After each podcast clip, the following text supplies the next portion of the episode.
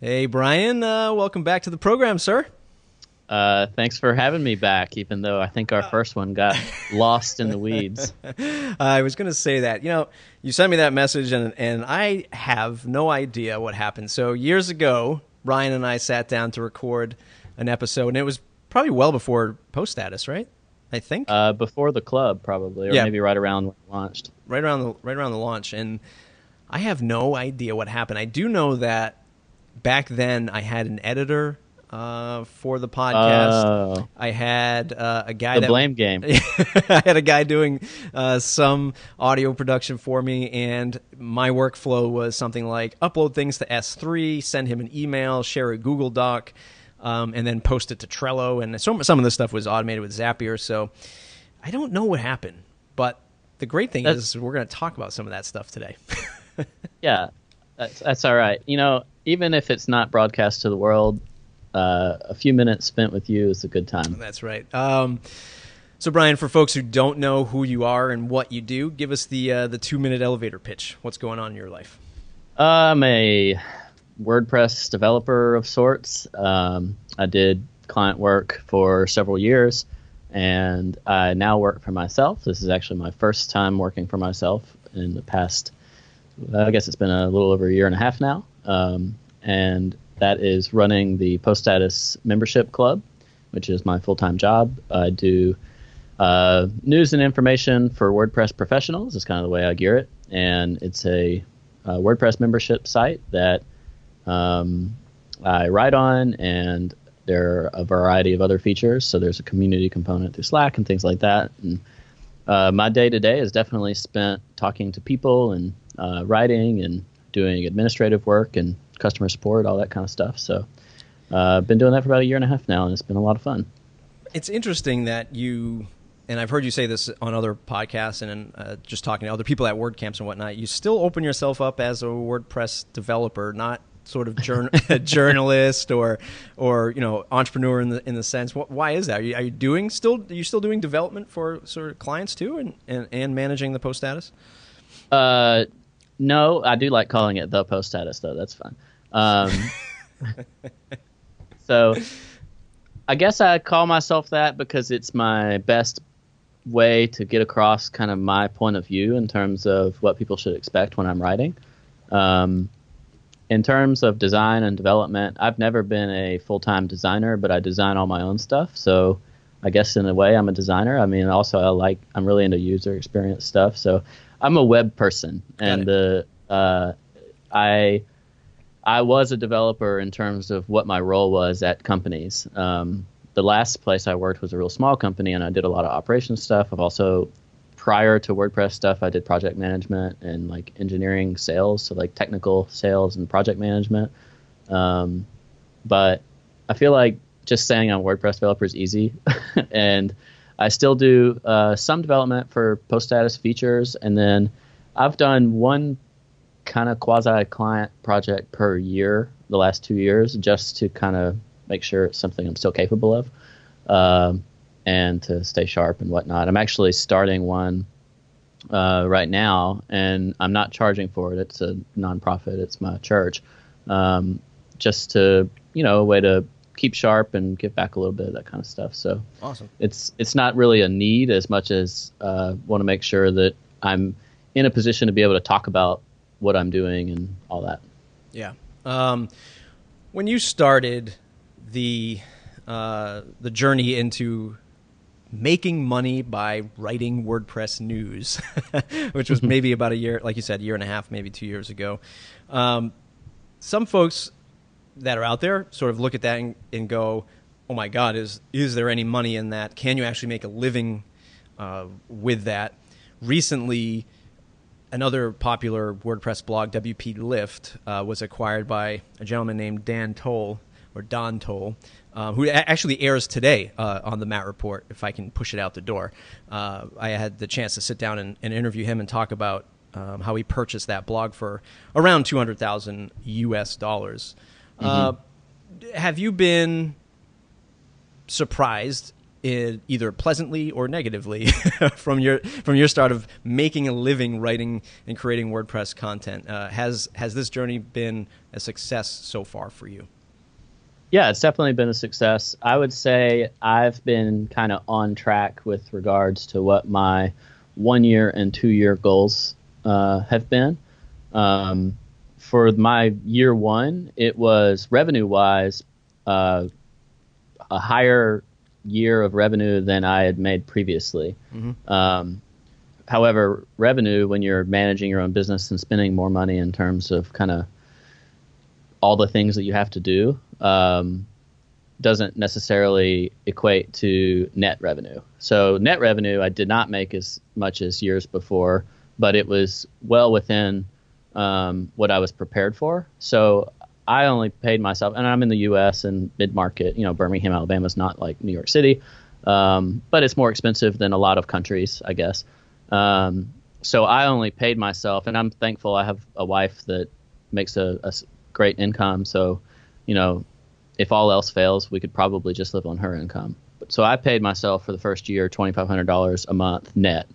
Um, so that was a huge pay cut for me from a net perspective. It's thirty thousand dollars after taxes.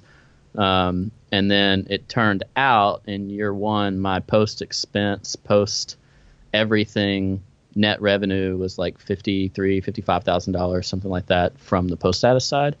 Um, so, and that was based on about hundred thousand dollars income and about ninety thousand, ninety one thousand dollars from post status. Nice. So, revenue wise, I felt like that was you know reasonable for year one where you have to get every customer to pay you you know it's a membership site. Sure. Um, and thankfully with recurring revenue uh, as long as your renewal rate is better than uh, your renewal rate plus your new member rate is better than the the people that do not renew then you make more year more money the next year than you did last year. So um, because I had a significant enough safety net above that little uh, you know that gap I had between what I was paying myself month to month and what I made, then I was able to give myself a raise this year. Sure. but um, you know, so I consider I, I try to treat it like it's a real job, and I have a paycheck, and then I have a business account that has a balance in it. You know, and then and one of the fun things I've learned is just what you have to pay attention to when you are self-employed, which is you know paying quarterly taxes and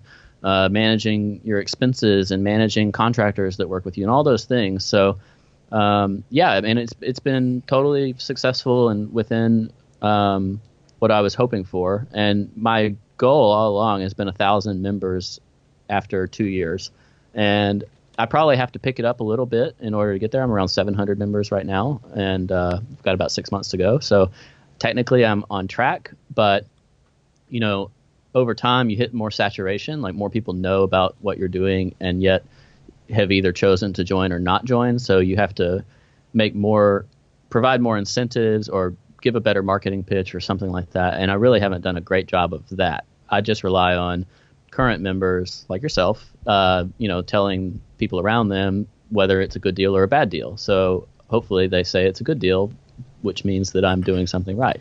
So now that we're sort of neck deep in your success and we're like Uncle Scrooge swimming in the, the pile of gold coins, um, let's t- let's take a step back because folks here, uh, you know, let's just do a quick recap. Let's say we're roughly at hundred thousand dollars in revenue and we're um, we're WordPress publishing company, right? We're writing about WordPress. We're doing what we love.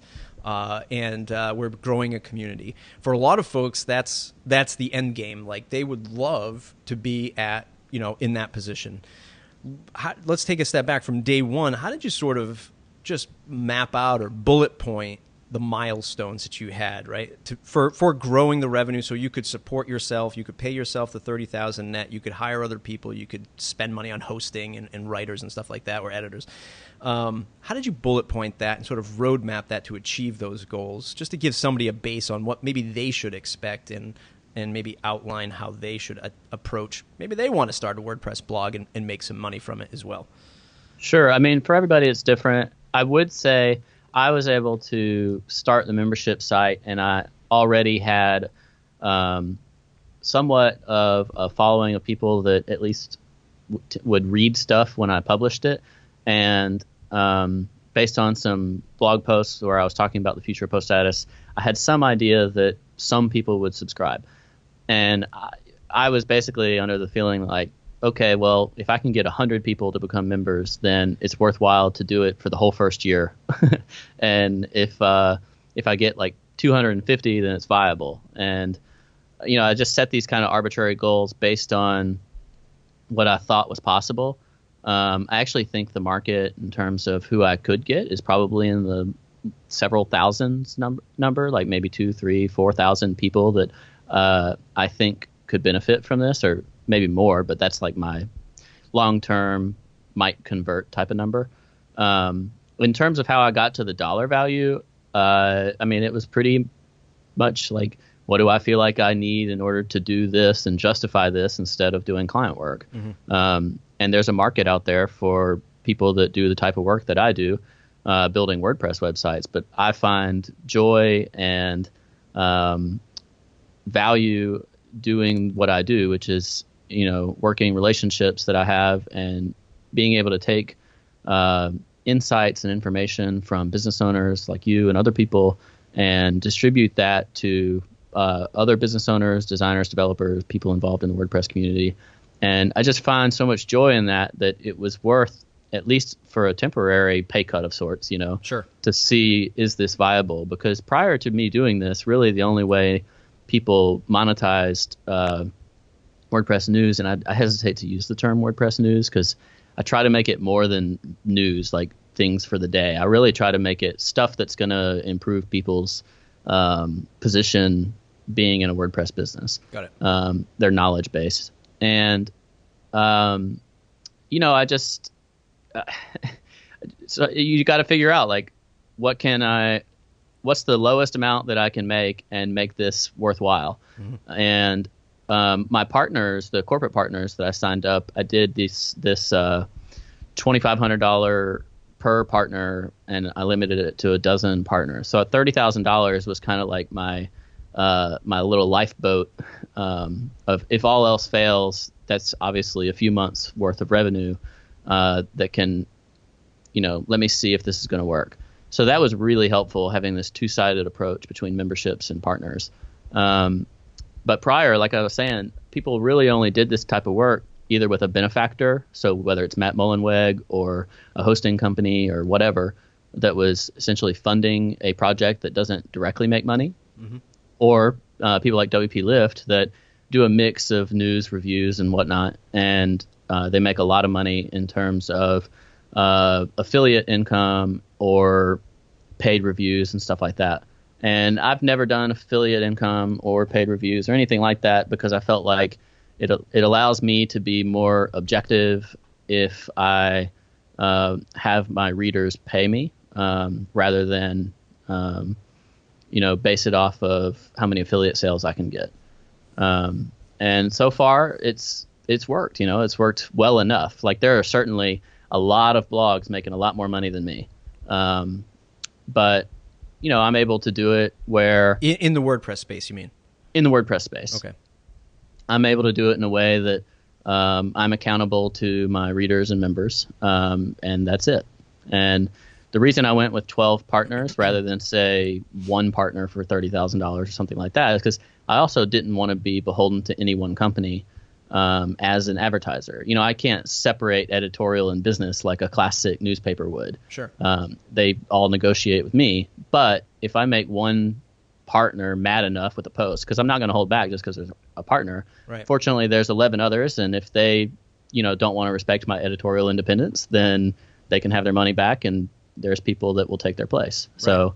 Uh, fortunately, that hasn't been a problem. yeah. Know, it's mostly nice people in our space. I, I so I, and I want to get back to some of these bullet points that you that you mentioned, but one of the things that I just want to riff on for a little bit is when you and I look at, and I say you and I because some of our content is crossover. But when we look at, or when I look at anyway, like traditional Silicon Valley or big business, um, big partnership deals, advertising deals, in other spaces, like let's say again, traditional uh, Silicon Valley, businesses are so big that publishers can move from partner to partner without sort of the concern that you and I have for offending people, right? In this in this space, which which I don't know, it's it's good and bad, and I don't really have a concise sort of uh, uh, conclusion to all of this stuff. But I, I almost want to say is number one, our our marketplace, our space is big. Like there's money to be made here, but at the same mm-hmm. time, it's small. Like you said, you have 12 partners, and you're still trying to play. Um, I don't know, lack of a better word, you're still trying to play nice in between all. I mean, no, I know you're not, but but the idea is, yeah, you and I still don't want to offend people, like especially hosting companies and, and all that fun stuff. Um, well, you always want to be respectful, yeah. of the people in your industry either way. Right. Um, my bigger reason for um, the way that I handle editorial is I want to be able to cover the story I'm covering right now and have access to cover the next story. Mm-hmm. Um, probably more so than protecting partnerships. You know, if I had to, I could go no partners and be members only paying, and I'd probably raise the price a little bit, and I might not see really any difference in revenue. I don't know, right. but I, I like having partners. Um, however, I do tend to cover those partners a lot because um, the people that can afford to pay for partnership advertising things like that tend to be the bigger players in the space. Right. Um, in the first year, I actually decided not to uh, allow any host be a partner. I didn't invite any hosts to be partners, so it actually limited even more in terms of companies big enough to you know shell out twenty five hundred dollars without knowing what value they'd get out of it. Right. Um, this time around, I invited my own host to be a partner, so like it was a, it was easy, still pretty justifiable for me because it's like I get asked who I host with a lot, so it's like eh, whatever. If I can tell who I host with, I can invite them to be a partner as well, and um, so that that worked out. And you know, I didn't get any blowback like I might have been afraid of. And I think a lot of times our fears in terms of what people will respond to in terms of who's paying the bills or whatever are a little overblown. Um, Yes, and you know, so far it's worked out. Yeah, but. I mean, and, that, and that's the thing, and, and we see, and I see this all the time. There are people uh, not to go down this uh, dark rabbit hole, but there are people that complain about you know pop up ads or you know ads on mobile or just ads in general, and I'm one of them. Like if you go to The Verge and you try to read an article on your mobile phone, it's like playing whack a mole because the page just keeps loading down and down. You're like, oh, here's another ad. You're trying to get to the content, um, but you know at the same time we have to make some money here, right? We have to make somebody has to pay the bills. Um, short of you know, in your case, having uh, membership uh, members that are actually paying that. Um, yeah. You know, go, uh, go, ahead if you were going to say something. I was just going to say, I mean, our little tiny space in the world is so much different, though. I mean, I don't provide any data to partners in terms of like uh, how well their advertising is doing. It's most of them even though I try really hard to provide value for them, um, most of my partners probably c- consider it much like a WordCamp sponsorship in terms of supporting the community and supporting the work that I'm doing and being a independent resource to provide information to other people and hopefully that has some positive benefits for them. Um, and I'd love to say that I give every dollar value back. And I'm sure for some partners it works out that way, but for some others it may not. And um, you know that's it advertising is so complicated and difficult to figure out whether something was worth it, even if you're doing a lot of data tracking. Um, but I don't do any of the type of data tracking that the much more cutthroat, uh, broader digital uh, publishing world does, and I'm glad that I don't have to. Yeah, and, and I'm glad you brought I'm glad you brought that point up about tracking and performance uh, because I too uh, agree that in our space there's not you know, and, and, I'm sure you've had this before, right? You there are hosting companies that are out there that say, "Hey, we'd love to sponsor your podcast or your your website." And I've had this come up before where they say, "Yeah, we love to do this. We love to do this partnership," and I'm like, "Yeah, I'll, I'll entertain it. The dollars seem pretty good." And then they send you like this, you know, legalese of 50 pages, and it's, you know, it, what are the stats? Uh, make sure that your read is word for word exact. And I'm like, you know what? I don't want to do this anymore. I don't want to partner with you, not because of not because I want to be beholden to share this data with you, um, but in this space, in the WordPress space I mean, it's so word of mouth. Uh, it's so much I trust this other person and, and how they build their sites and how they serve their clients that I will take their recommendation word uh, sort of word of mouth again, and mm-hmm. and and and that's big in this in this space. And guess what? We can't track that. Um, you know, all I know is it, it, that's how it plays out in this space. I, I, don't know any other way to say it, and there is no data tracking capability of that, not yet anyway. Uh, not until we have little RFID chips in our brains uh, for folks to sort of scan.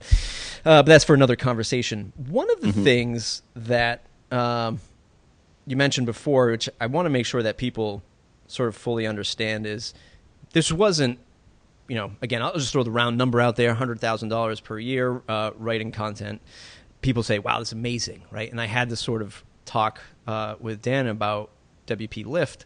You know, oh my God, a blog sold for two hundred thousand dollars. That's crazy. Um, can't believe that that's how much that was worth.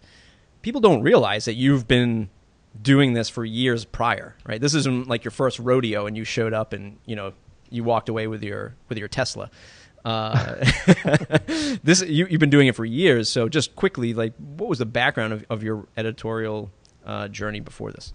Sure. I launched the membership component on January 21st, 2015, so a year and a half ago, almost exactly. Um, but I launched Post Status on January 21st, 2013, I think. Yep. Um, so on the two year anniversary of my personal website or new, you know WordPress website, I launched the paid component. So for two years, um, there was really no monetization. Uh, one of those years, I had a partner that uh, I charged like five hundred dollars a month, so it basically covered the cost of the platform and maybe a little bit on top of that for my time, but not really. Um, so I was really not monetizing at all for those two years, and then the uh, I've been writing about WordPress in a capacity similar to what I'm doing now since uh, early 2010. So that was like five years of paying my dues, building relationships and um, readership and all that stuff before I tried to monetize it. So it was not an overnight like, oh look at that, you know they right. have all these members. Uh, it was it was a lot of work that I put in, and um, you know it, it all started just with writing about what I was learning when I was trying to become a full time WordPress developer myself, and I was still uh, working in a completely different industry. And I just decided to share what I was learning and very gradually started to get to know some of the people behind the companies that I was writing about. Um, and I didn't ever really do much tutorial stuff. The avenue that I did a couple of years of writing before I started Post Status was through WP Candy, which was a site uh, similar to Post Status, WP Tavern, whatever you want to compare it to. Um, and I just was writing for free um, and learning and building a network. So, um, you know, that's what it takes a lot of times. You just got to do stuff, put it out there, and and build up your own reputation. Let people decide, like, hey, I'm going to trust what this person's writing about for this and this reason, and uh, and then eventually you can turn that into some sort of monetization component. Whether you start a podcast and have uh, you know thousand dollar ad buys like you do on Matt Report, uh, or whether it's uh, you know starting a, a membership site or a course, or maybe you decide to advertise your theme business through your writing. Um, honestly, I think there are a lot of ways to monetize websites, and direct advertising is one of the most difficult in yep. order to, to do it with. There I, I, I don't know if people in in your network are familiar with uh, Bill Simmons and what he's done. Uh, he's the guy from Grantland. He also created 30 for 30. Very creative person, always created great content. Um, but after he had his fallout with ESPN, he started his own thing, and it's the Bill Simmons Network. And he's essentially been funding his uh, the Ringer publication, which is the text component, through his podcast. And he had a huge audience because he's done decades of great content and built a following, but um, he's still hardly monetizing through direct ads. He's monetizing through his podcast, and he'll probably monetize through events and other things like that. And I, th- I think if you follow people that are talking about how to monetize digital publishing, and if you've seen the people that are doing it, um, direct ads is just a part of it. You know, affiliate stuff and, and podcast advertising and all these other things tend to be more valuable. And for me, I chose the uh, membership route, the subscription route, with a partner component. And I direct, I call it partner not just to be cheesy, but um, you know, I can't separate myself from the companies that are advertising. So I invited companies that I trust and that I believe in and that I am proud to have as, you know, corporate partners. So it's a recommendation. It's not an affiliate thing. It's just a, a recommendation and they're paying me a flat fee for being on that list. And I promote them in whatever capacity I have available to me, whether it's through uh, the newsletter, through advertisements on the website, or readouts on the podcast, whatever. Um, and it's it's worked out well, so uh, pretty well so far. Um, but you know, I've scaled it to approximately one person and two contractors. uh, so in the broader world, it's much more difficult. There are people that are doing it. The information is a fascinating uh, publication because they have a significant staff and their subscription based website. And I do think subscriptions are going to be a bigger component to digital publication in the future than they are now. Um, but there's just not a lot of evidence of it working really well. And the people that it is working well for are pretty differentiated from other options in their space. Um, another awesome example is Ben Thompson writes about technology on Stratechery. Um, and I know the last time he said how many members he had, it was like 3,000 that uh, pay $100 a year. So uh, he's probably one of the better paid writers out there um, because I'm sure he has more than 3,000 now. But he puts out incredibly good content in terms of what he's writing about. Even though the topics are similar to what every tech blog has, like I know when I open an email from Ben Thompson that I'm going to gain value out of what he's writing um, that I probably won't be able to gain without searching really hard um, outside uh, of his emails. And if you can differentiate yourself, and I don't care whether it's about WordPress or about technology, it could be about yard work or gardening or like anything, home building. I think if people can figure out a way to differentiate the content that they're putting out there, then they can figure out a way to sell that information and sell that knowledge, whether through it's whether it's a subscription or a course or an ebook or or however they decide to do that. And I think that um, it's a very rewarding way to make a living. I totally agree. One thing I want to just mention yes, Bill Simmons is actually uh, one hour away from me uh, in my home state of Massachusetts. Yeah, maybe he doesn't own the house there anymore, but it was Marlborough, Mass. Yeah, he uh, lives in L.A. now. Yeah, I'm sure. I'm but, sure he does. But he's he's a total Boston sports homer, yeah. which is disgusting. yeah, I love it. Um, but one thing you brought up, and I want to mention as well, is partnerships, uh, the corporate sponsors, uh, the advertisers. One of the things that I feel, and I'm sure you feel the same way, and you've sort of been alluding to it all this time, is in this space, you know, again, just throwing it out there, hard to track the data, hard to track the value um, that partners would get with folks like you and I. One thing that I feel is so near and dear to my heart is really taking care of people who decide to part with 2500 bucks a month or a thousand bucks for uh, po- uh, podcast sponsorship and really sort of making it uh, the value coming from sort of the way that you present them and and not in like a, a tricky fashion but you know really support what they're doing it's almost like you're you're not going to take any partner number one right somebody comes knocking mm-hmm. on your door and they i got this great page builder. Uh, can you you know promote me for you know five thousand bucks? No, you want to make sure that one they give back to the community. They're a straightforward company, um, you know, and they've got a great uh, a good to good to great product uh, that they put out. Um, but it's also I feel some responsibility on folks like you and I to really you know, take care of the advertisers, not just take their money and say, "Ha ha, you'll never find out where this went," um, but to really take care of them because I feel like so many other people in the space it's like one and done. See you later. Give me your affiliate link. Mm-hmm. Uh, you know, you know, uh, you know, sort of this flash in the pan kind of. I grab some money from the sponsorship and now I'm on my way. Like they don't really give back to their sponsors either. Um, and I feel like my, I feel like you do a really good job of that. I guess is what I'm getting at. Oh well, thank you. One of my least favorite things. I listen to a lot of podcasts, and uh, one of my least favorite things I hear is when a host says, all right, we got to uh, thank a sponsor real quick. Like we've got right. to thank a sponsor. Yes. Like it's our it's our obligation, and you know they're paying money that they don't have to be paying to to sponsor whatever you're doing. Um, and I just I just find it important to believe in the companies that are are sponsoring the work that I do. Um, so I want to thank them in any way I can. Um, that's going to hopefully deliver some value to them.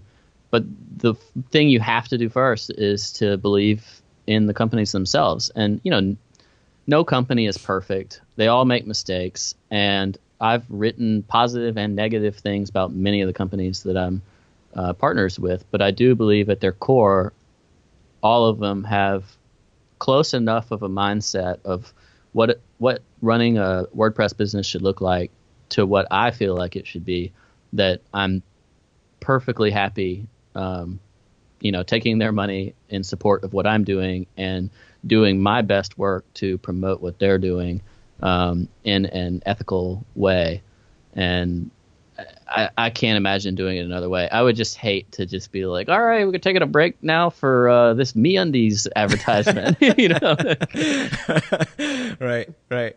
Yeah, I mean, you know, again, folks that have followed me for a while probably know that we did a uh, when we started our own agency.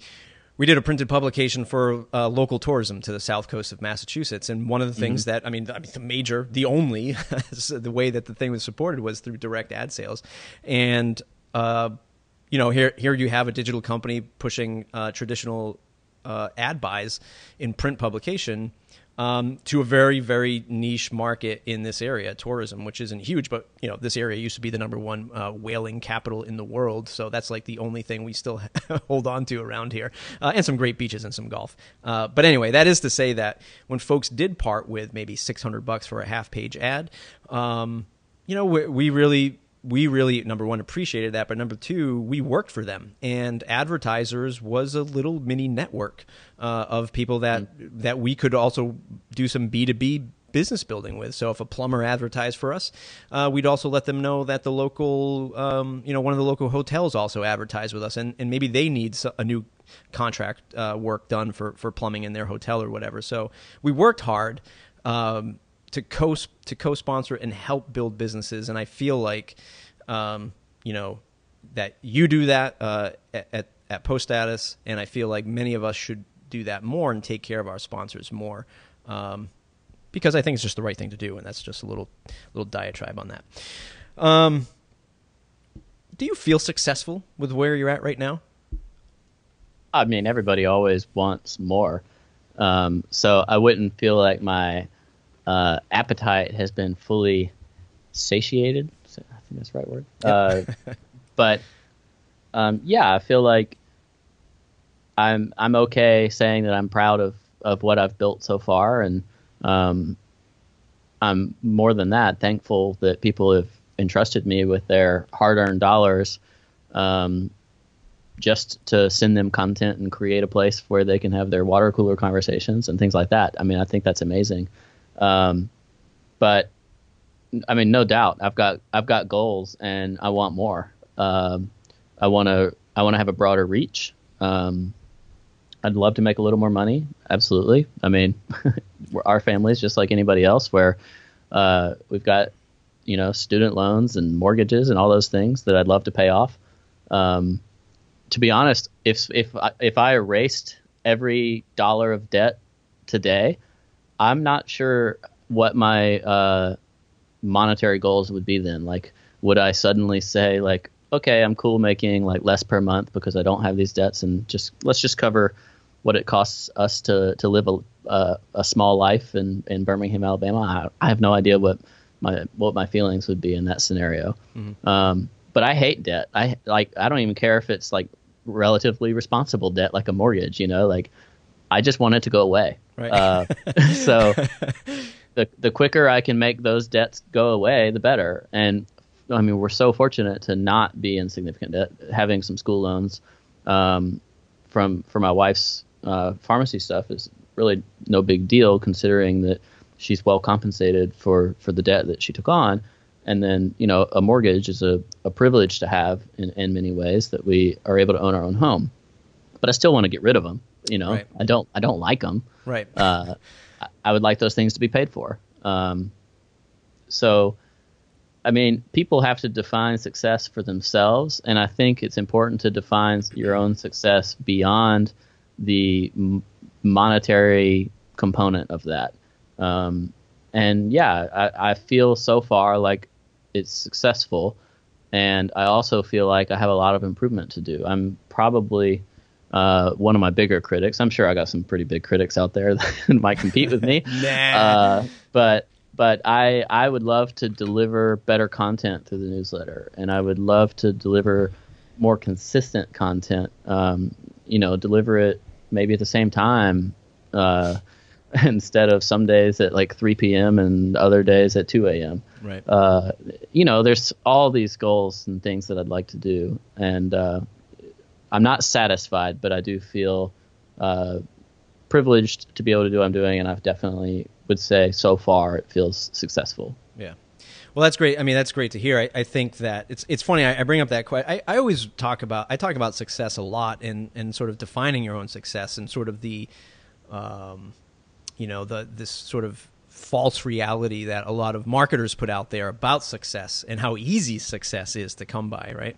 Um, or allegedly how easy it is to come by. So they sort of paint this picture that you know all you have to do is this, and you will achieve your goals. Because I feel like when people come to the internet and they say, "I want to run my own business," they Google that, they search for that, they feel like they can just put these pieces of this blueprint together and they're pulling from blueprints from all over the place that are trying to put it together and like if i just do this I will be successful.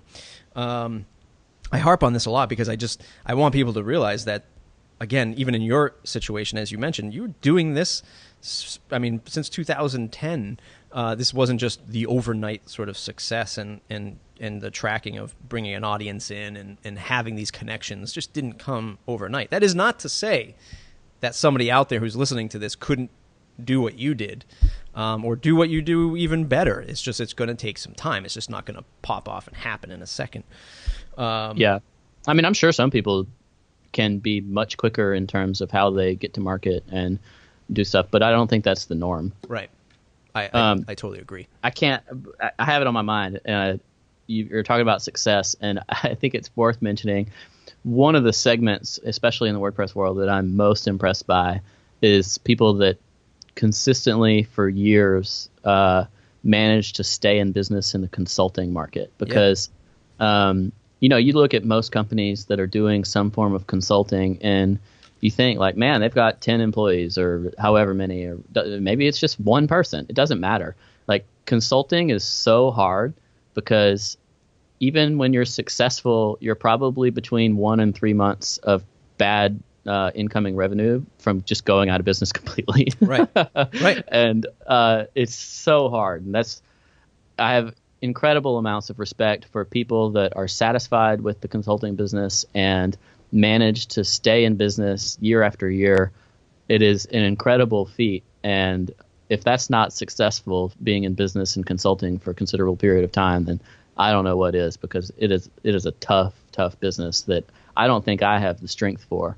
Um, I much prefer knowing there's a little bit of recurring revenue there and um, and I can screw up for a couple of months even and probably stay in business even if I lose some customers or whatever. Um, yeah, consulting people are just amazing to me. I think I stole this line from you, and maybe you stole this line from somebody else. But uh, in one of your podcasts, you said uh, every great agency is only one month away from bankruptcy, uh, or at least, some, or at least something along uh, those lines. Uh, and you know, um, let me tell you, I mean, I, we've been doing it for eight years, and we have a small team. And I recently wrote about this. So I'll just make a mental note to sort of write uh, link this up in the show notes. Is when somebody asked me success, if I felt successful. Um, a lot of the times I say no, and a lot of the times it's for the same reasons that you mentioned. It's uh, you know you feel successful, or p- people look at you and they say, "Well, obviously uh, he or she is successful," but you're you've got this desire to to do more, um, whether that's monetarily or just uh, you know getting more people to uh, impact more people. Um, you know, and, and I feel the same way. Like we're in this business of, man, it's tough. Uh, clients are tough. Agency work is tough. Product is tough. Marketing is tough. Tough. But at the end of the day, you know, we are our own bosses or a collection of partners that are our own bosses and we are not doing this manual labor very stressful mentally taxing, but there could be worse things in life to be Oh, to be, to be doing, right? Um, you know, so so I say, are you successful? Because I had this question asked to me yesterday uh, about, from an, a super successful person, and they were like, "So how do you, you know?" I mentioned something like, "Well, you know, success for me is right around the corner," and he stepped back and he said, "Well." You, you don't think you're successful now. I look at you as successful. And it just made me pause and say, yeah, you're right. Like sometimes we lose sight of this. Like I've been doing this, for, lucky to be doing this for eight years and still surviving. uh, although it's never fun. Uh, some months, like you said, the the grind of find, finding more clients is, is definitely difficult. Uh, but it is successful to be to be doing this for this long. Uh, you know, regardless. Yeah, balancing ambition with satisfaction is difficult, and Yes. if you can't have some level of current satisfaction, then happiness will be hard to come by. Yes. Um, and yeah, I mean, it's just you have to be able to find contentedness and and satisfaction day to day. And uh, Paul Jarvis said something recently that I really liked, and it was basically along the lines of how you know he's probably not going to accomplish some really big thing that that just blows up overnight and is wonderful. Um, but he can try to do some little things day by day that over time build up to be a big thing. Um, and I think that's that's a, a, a great goal. Um, to harp back just a minute on on on what you were talking about with regards to you know consulting businesses go out of business, just to give people some napkin math. And I know people probably do consulting, but just to remind ourselves, I guess, how hard it can be is let's say you have 10 employees and doing some bad napkin math, um, it costs you maybe $10,000 per employee to stay in business. You have to book $100,000 a month to stay in business. So that doesn't actually not just book, you have to bring it in. So getting Right. those invoices paid is part of the challenge Yes. and the up and down potential is so difficult. So if that 10 person agency has three project teams, then you have to bring in, say, three $30,000 projects a month to keep those people fed. And you have to do it month in and month out. And to be able to do that well is pretty amazing. I have a lot of respect for good managers, good salespeople, um, and people that keep those pipelines flowing. One of the things that uh, Chris Lema and I talked about in the recent episode that he was on was, you know, again, sort of getting caught in the wheel, and nothing against anybody who's putting the information out there, or the training, or the the other membership sites that exist about how to capture better clients. Hell, I'm guilty of it myself, writing about this kind of content on how to get the ten thousand dollar client, the fifty thousand dollar client. But the one thing that sort of goes by the wayside is uh, the expectations of these clients, or like you said, not only do you have to book this work, hey, great, you landed a project. You landed your first $50,000 project. Awesome. Guess what? Have they sent you the $50,000 yet? And if so, you know, if not, when are they paying these invoices? Because the, the difference of, uh, just that element, right? So people go, oh, I just need to get bigger clients. I just need to get bigger dollar clients. The, what will happen is you're probably going into the more corporate world when you're doing that, or an enterprise space, or bigger business. Um, Their expectation of paying you is not. It's not. Oh, here's the invoice. I'll pay you tomorrow. No, no, no. It has to go through accounting. It has to get the approval. It has to get you know stamped and sent out and mailed and verified and all this stuff. And you're lucky if you're getting paid in 60 days, which is a complete.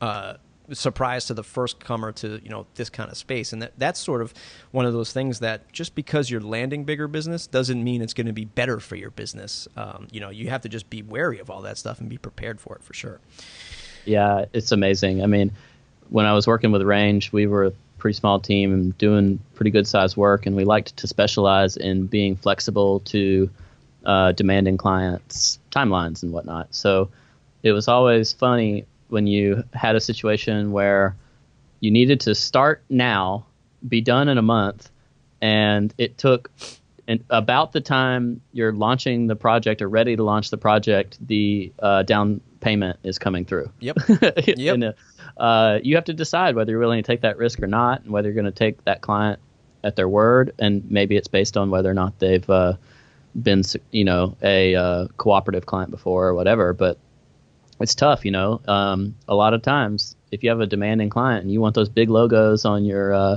on your sales page, which may or may not have the value you think, um, if you're going to do that, you might have to deal with some crazy terms and and payment schedules and all sorts of stuff that uh, you probably don't have to to deal with as much on smaller dollar stuff.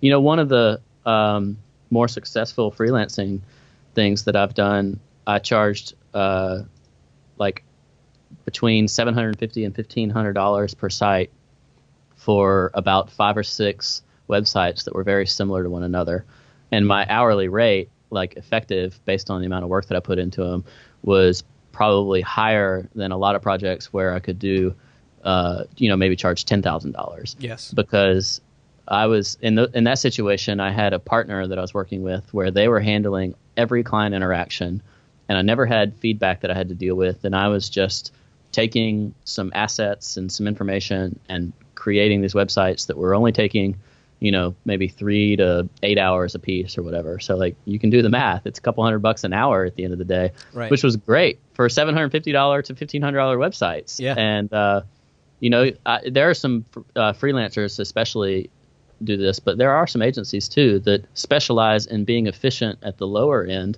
which is, I mean, it's got so much value if you can do it securely and safely.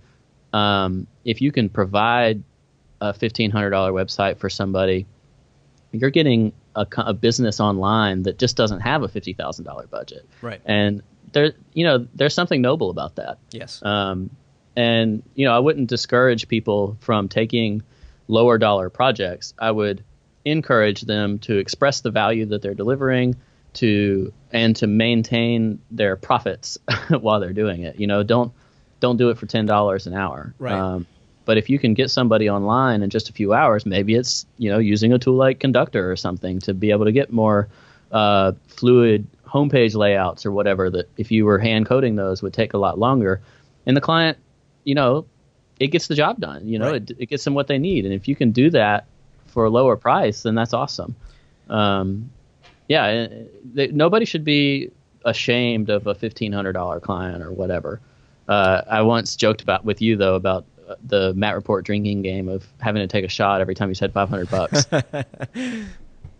that might be my lower limit. Five hundred's a not a very high amount. Yeah, yeah, yeah. No, I mean, listen, amen, brother. I mean, amen to all that, especially of the conductor plug. I really like that. Uh, but, uh, but, but seriously, like, you know, again, I grew up, uh, and my partner's my father. I mean, we grew up in car sales. He, he being in it way longer than I, I was. Um, we do not shy away. You know, you know, anything less. I mean, you know, we're we will take on a thirty-five hundred dollar job if we're going to be profitable with it, right? If we're going to be profitable with it, and we have the bandwidth to do it, yes, we're going to do it. But at the same time, we're, you know, we're working on seventy thousand dollar jobs, and it's just like, look, we don't shy away from stuff that one we know we can be profitable with, and we can really provide value to our customer. If we can really support them and get it going, and we're profitable, we're going to take it because we're not stupid. We know here comes the summertime. Here comes 60 days worth of nobody doing anything because everybody's on vacation. And then we've got two months before, you know, or two or three months before start people start going on holiday vacation again. Um, You know, and then, uh, you know, just being ready for these seasons. Uh, product too. Product too. Uh, Oh yeah, seasonality is huge, and uh, yeah, a lot of uh, post status members have been talking about that recently with slow summer sales, and then it happens again a lot of times around the holidays. Um, you just gotta gotta work through it, and you know discover those patterns and prepare for them. I think Curtis McHale does a great job with this. He tends to see a lot of his income in the first half of the year. Yes. So once he learned that lesson, he started planning, and you know you don't pay yourself every dollar you get in in the first half of the year. You hold some of that back so you can pay yourself later. I run into the same thing. You know, I get those uh, checks from partners um, at early in the year because that's when I launched, and uh, those don't come in for the rest of the year. So my bank account balance in my business account is a lot higher in you know January, February, March than it is in November, December. Right. Um, but you you learn and you you figure out how things are set up and and and you account for that. This has been an amazing episode, Brian. What is next for Post Status? I know I'm going to see you probably in Boston, right? Sometime this year, soon ish, I think. Yeah, I'll, I'll be in Boston for uh, WordCamp uh, Boston in July, and I'm going actually in part to prepare for a day of rest, uh, day of rest.hm is the name. I'm partnering with Human Made to put on a conference about the REST API. Um, and it, that is going to be in Boston uh, October 27th through the 29th. So if people are interested in the REST API, uh, that can be my non-post status plug for the day. Um, so I'm really excited about both of those events in Austin, in Boston. Be my first trips to Boston as well.